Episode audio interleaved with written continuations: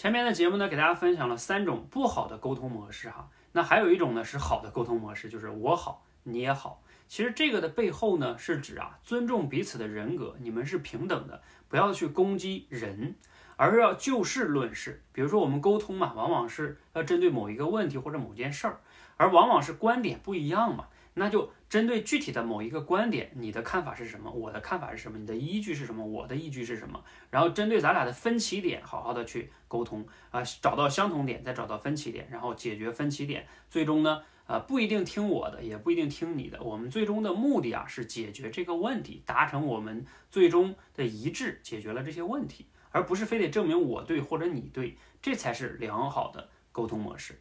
你觉得呢？你在现实生活中有过类似于这样的沟通体验吗？欢迎留言分享。